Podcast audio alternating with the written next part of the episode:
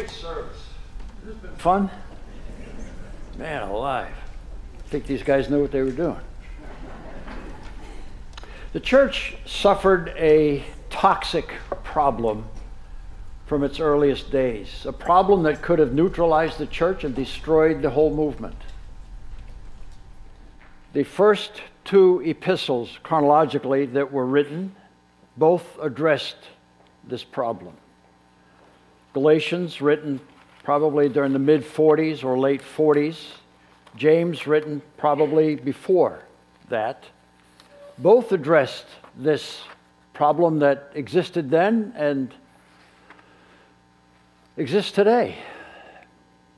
And as it needed to be addressed then, it needs to be addressed today. James addresses it as powerfully as any of the New Testament books or Old Testament books. Let me read to you what Paul wrote to the Galatian church expressing this concern. He used very strong language. You foolish Galatians, who has bewitched you?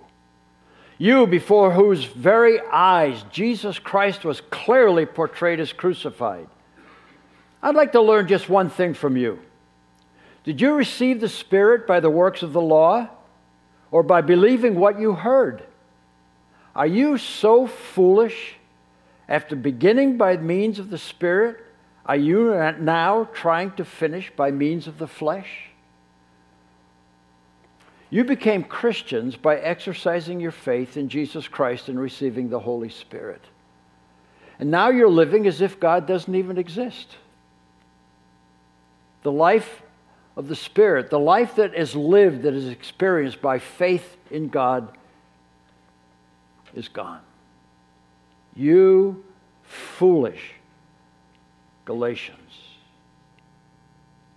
And then James, using a bit of a different word, is translated, You foolish person, do you want evidence that faith without works is useless? The word that James used is the word kenos, which means empty. It's almost like you boneheads, you empty headed people. Do I have to prove to you that a life that began by you expressing your faith in Jesus Christ can now be lived without faith? And so the, the, the problem was people were living their lives as if God doesn't exist. Their day to day life was lived apart from a dynamic, active faith in God and in the Lord Jesus Christ. And James and Paul both said this life cannot be lived, this Christian life, this life that you bought into by expressing your faith in Jesus Christ. By grace you are saved through faith, not by works. But then you expressed faith at that moment, and then you started living on your own. You cannot live the life Christ has called us to live apart from faith. And we're going to be spending the next few weeks in the book of James. I must confess it's my favorite book. I like James. He's just meat and potatoes and uh, no fluff. And he calls it like it is. And some of you have discovered I tend to be that way. I, maybe that's why James is my hero. what is this thing called faith? We're going to be dealing with this. So let's just take a few minutes to talk about faith. The Baker Bible Dictionary just says faith is a basic belief in God and in God's Word. It's just believing that God really is. And God is serious. And, and, and it's, uh, the word faith is one of a series of words that we use to talk about how we process ideas. We use the word conviction, which says, I am convinced of this fact. It is true undeniably. Uh, we have biblical convictions. I, I am convinced that God's word is inspired by Him. I am convinced that salvation is by grace through faith. I am convinced that God exists. A second realm, a little bit less, we, we refer to as belief. It's belief. Now, belief is true beyond a reasonable doubt, but it's not quite the same level of being convinced. I am convinced that I own a car. I believe that car will start. But I don't have my belief in the fact that my car is going to start when I go out and push the button with the same quite level of conviction that I hold when I say I own that car. And then there is opinion. An opinion is down the scale. Conviction, absolutely. It's a fact, it's knowledge, it's been proven. I have beliefs that are almost as strong, but I not quite the same level. And then I have opinions that are strong opinions based on rational belief. I have an opinion that I will own that car for the rest of my life, knowing that I discovered my birth certificate has an expiration date on it. and it's coming closer and closer. So my life ain't that long. And it's the kind of car I never could have afforded. I bought it for my daughter in law, leased it, and she was going to turn it in. I said, No, Mel, let me buy that thing. It's a Lexus. I never thought I'd own a Lexus. Those Lexuses go forever, don't they? Floyd runs them to death. And uh, so it, it, only has 18,000 miles on it. Floyd had what, 187,000? Not Floyd, he has that many miles on him too, but talking about his car. And so, you know, that's a reasonable thing. It, you know, it's a reasonable thing. It's an opinion. I certainly don't hold it as strongly as I believe that my car will start or I'm convinced that I own the car. I have another opinion that I would like to believe that I'll never have to pay for repairs on that car. You say, now that's a stretch. That's a stretch. But it's my opinion. I, would like to believe that. And, and so, so you see how, and then well, faith, where does faith fit into that realm? Where does faith come in all that thing? Well, faith is a matter of conviction. But it's a conviction based on something different than a, a, a, a fact that I accept empirically. You know, we have facts that are self evident facts. A triangle has no diagonals, the whole is greater than any of its parts. A thing cannot be true and not true at the same time. Those are self evident truths. There aren't a whole lot of them, but there are some. And there are those that are backed by uh, solid empirical evidence. We don't have that kind of evidence for faith. Uh, I, I believe this desk exists, not by faith, by empirical evidence. I see it. I, I believe most of you exist. Because I see you. I hear some of you snoring. yeah. So I, things I can see, I, I, I don't have to do that by faith. Faith begins where sight ends. Genesis 1 1 begin the third word in the New Testament, the third word in the Bible. bara, Bereshit, Elohim. God created in the beginning. There's no argument for that, it's just assumed as fact. And what you do with that third word in the Bible, what you do with that third word determines how you read the rest of the Bible and how you live your life.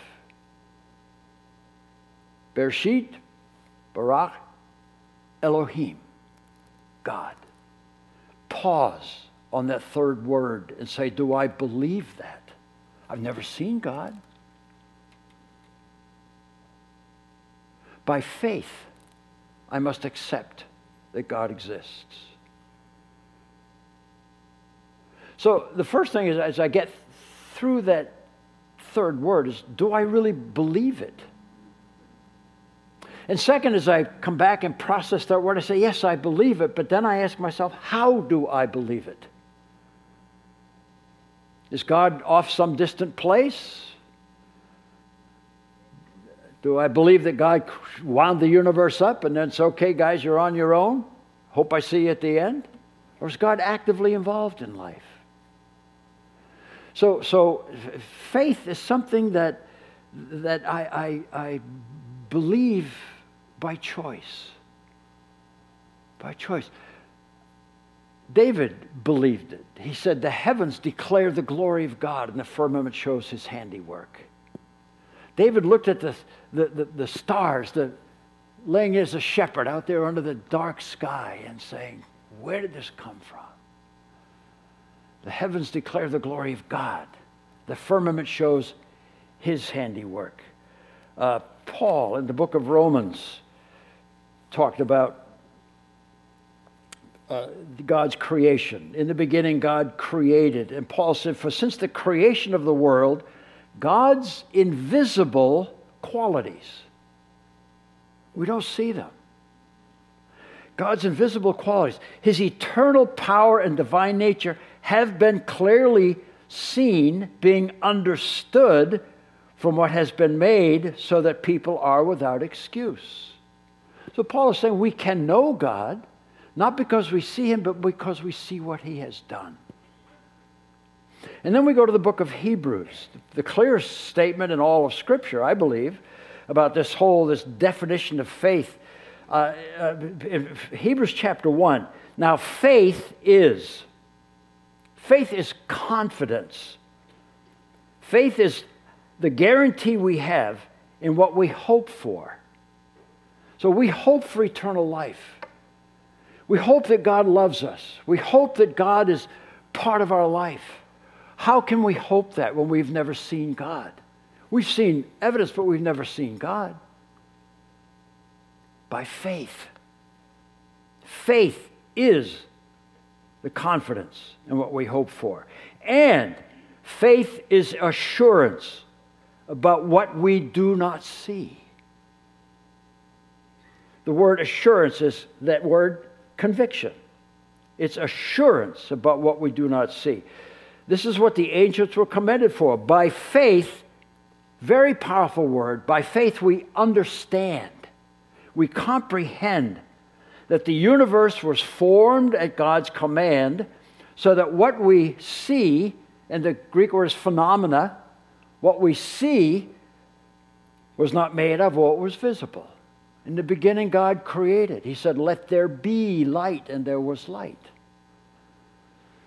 So, faith is this conviction. Faith is this thing that allows us to believe what we do not see, to rejoice in what we cannot touch. Then there's the uh, business of faith and, and, and reason. Are we are we supposed to just come stupidly? Well, uh, Aquinas and, and uh, Augustine addressed that topic very carefully and said he would be a fool who does not explore, who does not look into the sky and say, The heavens are declaring the glory of God, who does not say with Paul, all the stuff around us makes us without excuse. How can you not believe in God? And for the Christian, for the Christian, according to 1 Corinthians chapter 2, there is a supernatural spirit fed, spirit induced assistance for this whole business of believing what we do not see.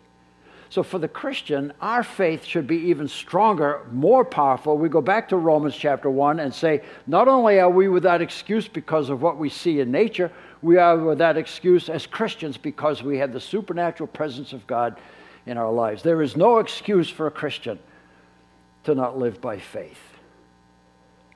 This faith and, and, and proof, faith and reason. Now, I told you that I own a car. Anybody not believe that? If you raise, raise your hand if you believe that. A few of you did. The rest of you think I'm a liar. Well, guess what? I have an envelope from the Department of Motor Vehicles, Sacramento, California. Got it in the mail, U.S. mail. Inside is the State of California Certificate of Title.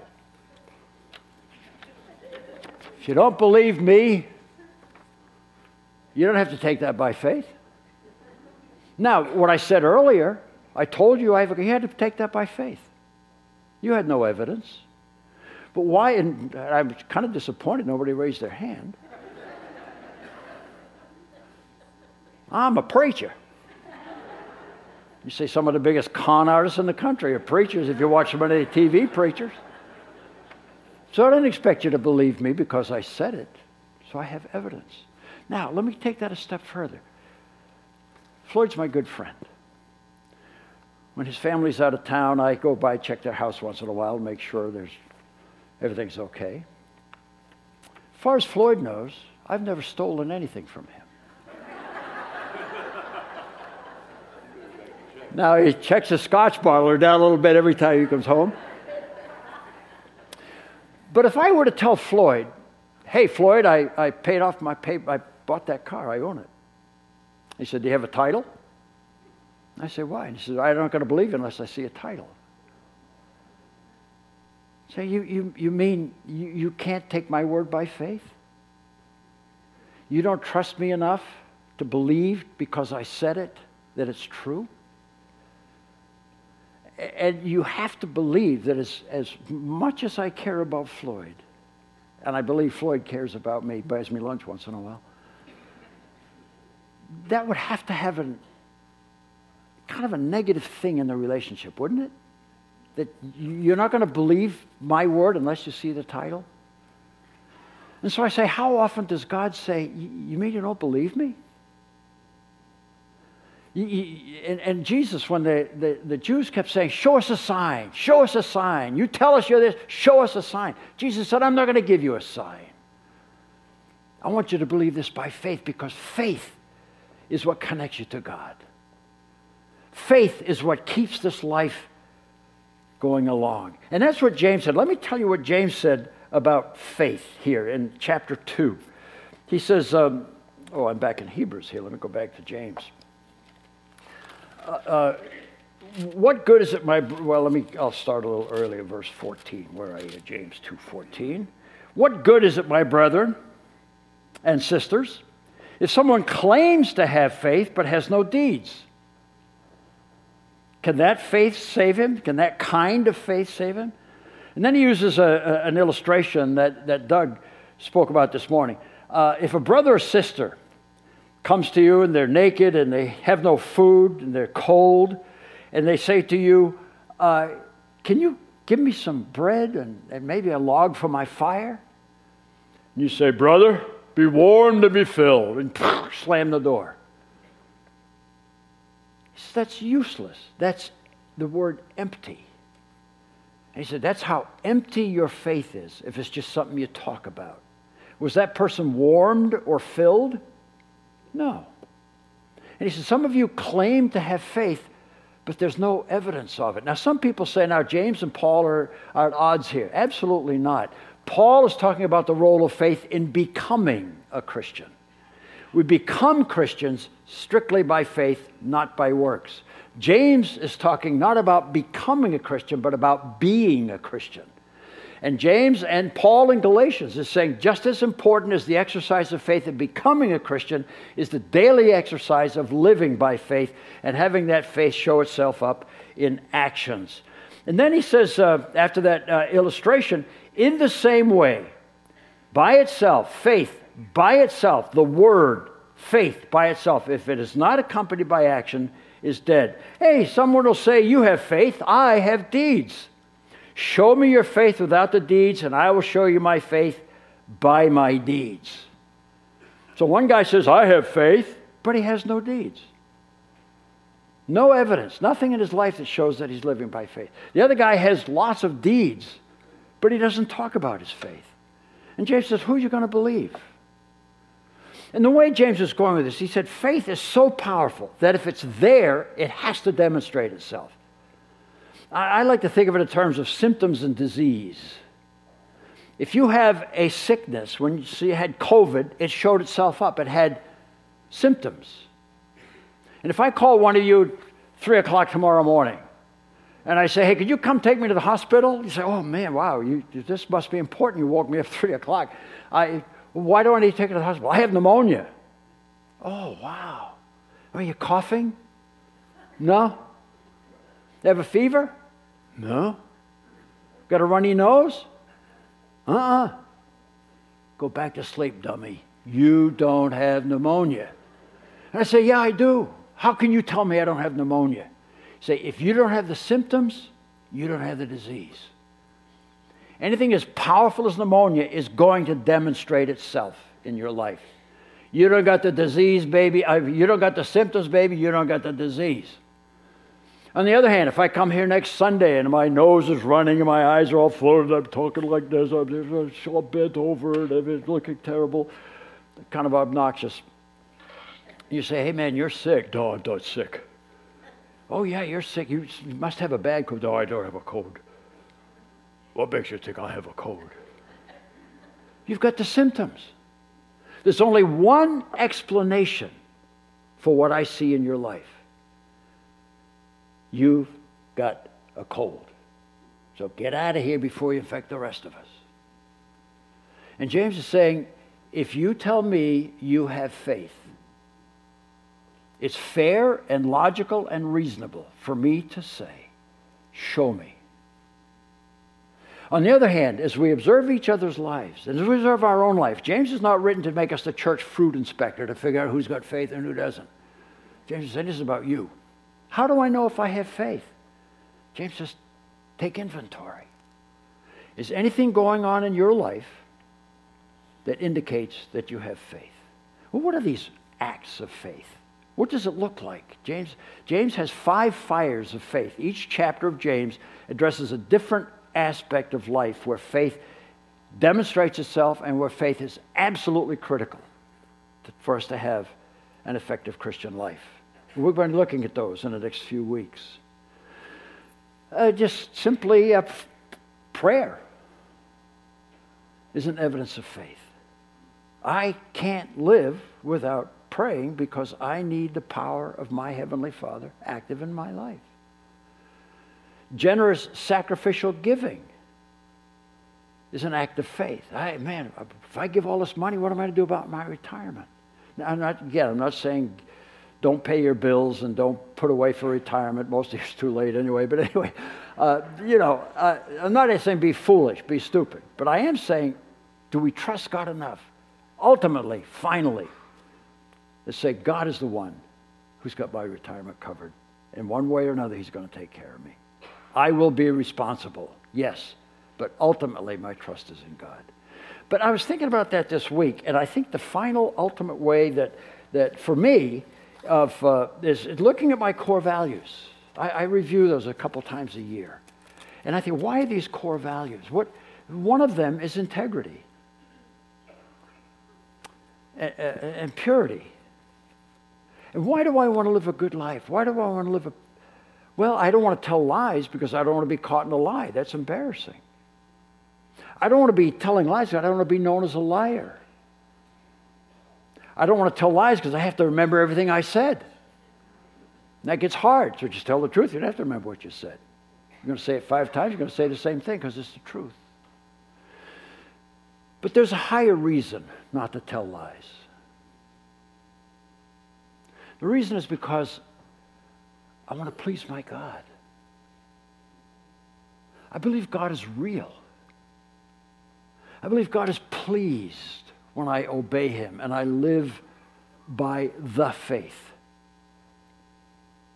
by the system He has set up to live. And I believe He is grieved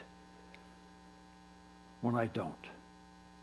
The greatest argument for living an ethical, moral life for the Christian is because it pleases God when I do, and it displeases God when I don't and I love my God, and I want to please him, and I do not want to grieve him.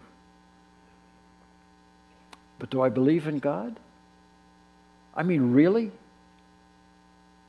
And do I believe in him enough and in his word and in the faith system that he has built into his Christian life to live by faith?